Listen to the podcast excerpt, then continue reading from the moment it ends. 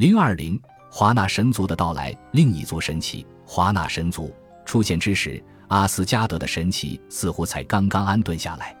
华纳神族可能是斯堪的纳维亚本地的原始神明，而阿萨神族才是随着印欧人在青铜时代迁移至此的外来者。可是，想要判断在北欧信仰中到底谁更优先，我们并无足够的证据。不过，在我们的文献中，阿萨神族明显占有统治地位，诸神的历史也是以阿萨神族为中心。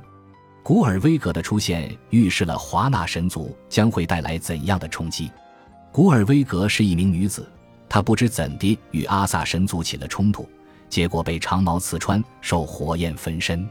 在至高者的殿堂里，他们将她焚烧，他们将她烧了三次，她又重生三次，一遍又是一遍，可她却依然活着。女占卜者的预言第二十一节，古尔威格也被称为光明者。据说，他以这个名号四处走访，教授巫术赛德。女占卜者的预言里提到，由于这个原因，他尤其受到邪恶女人的欢迎。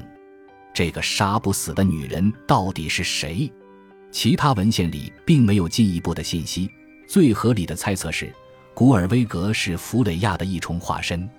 他并不是阿萨神族的一员，具有重生的力量，还掌握了一种禁忌的魔法。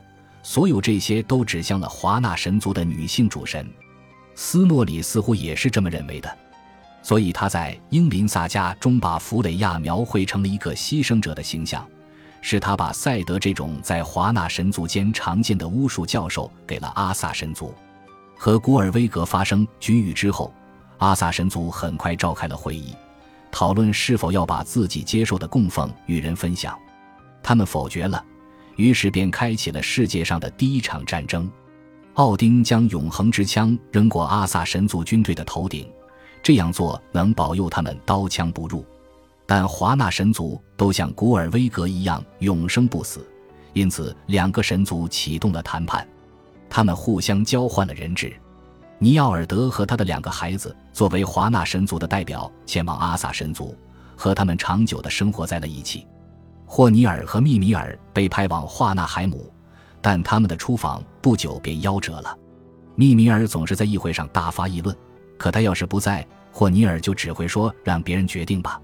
华纳神族觉得这笔买卖亏得厉害，于是决定砍了密米尔的脑袋，把他和霍尼尔一块送回了阿萨神族。奥丁用防腐的药草和魔法处理了密米尔的头颅，于是他还可以和他谈话，为他揭示奥秘。赛德究竟是怎样一套魔法仪式？我们对此知之甚少。它可能是一种魂灵占卜，与生活在斯堪的纳维亚北方的萨米人有关。洛基曾经嘲弄奥丁类旗鼓来像巫婆一样，表明这是一种萨米人的仪式。施展赛德的通常是女性。红发埃里克萨家中提到一位女占卜者，她戴着玻璃珠项链和猫皮手套。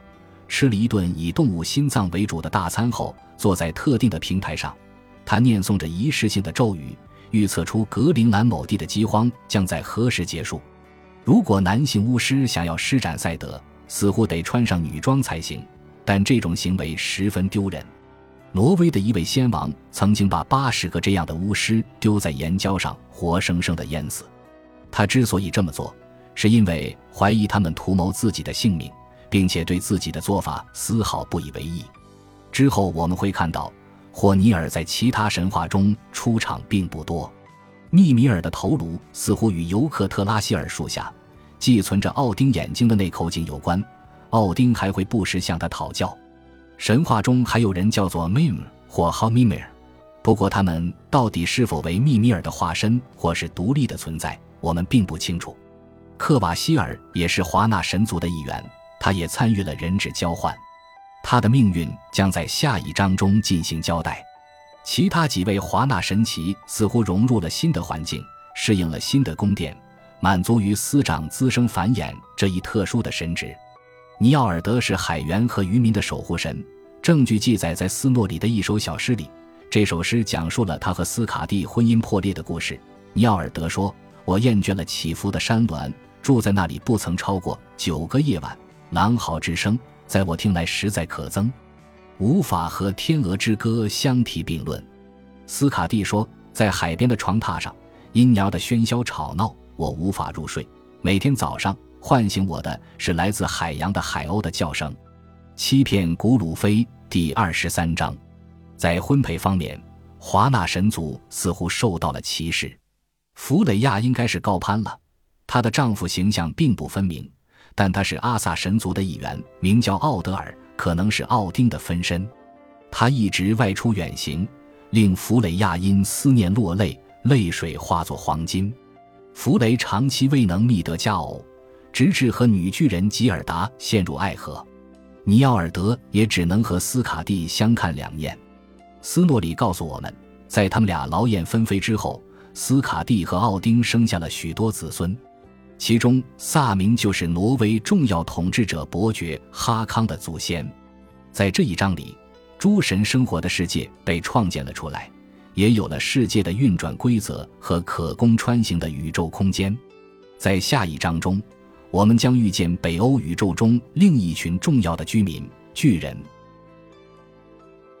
本集播放完毕，感谢您的收听，喜欢请订阅加关注，主页有更多精彩内容。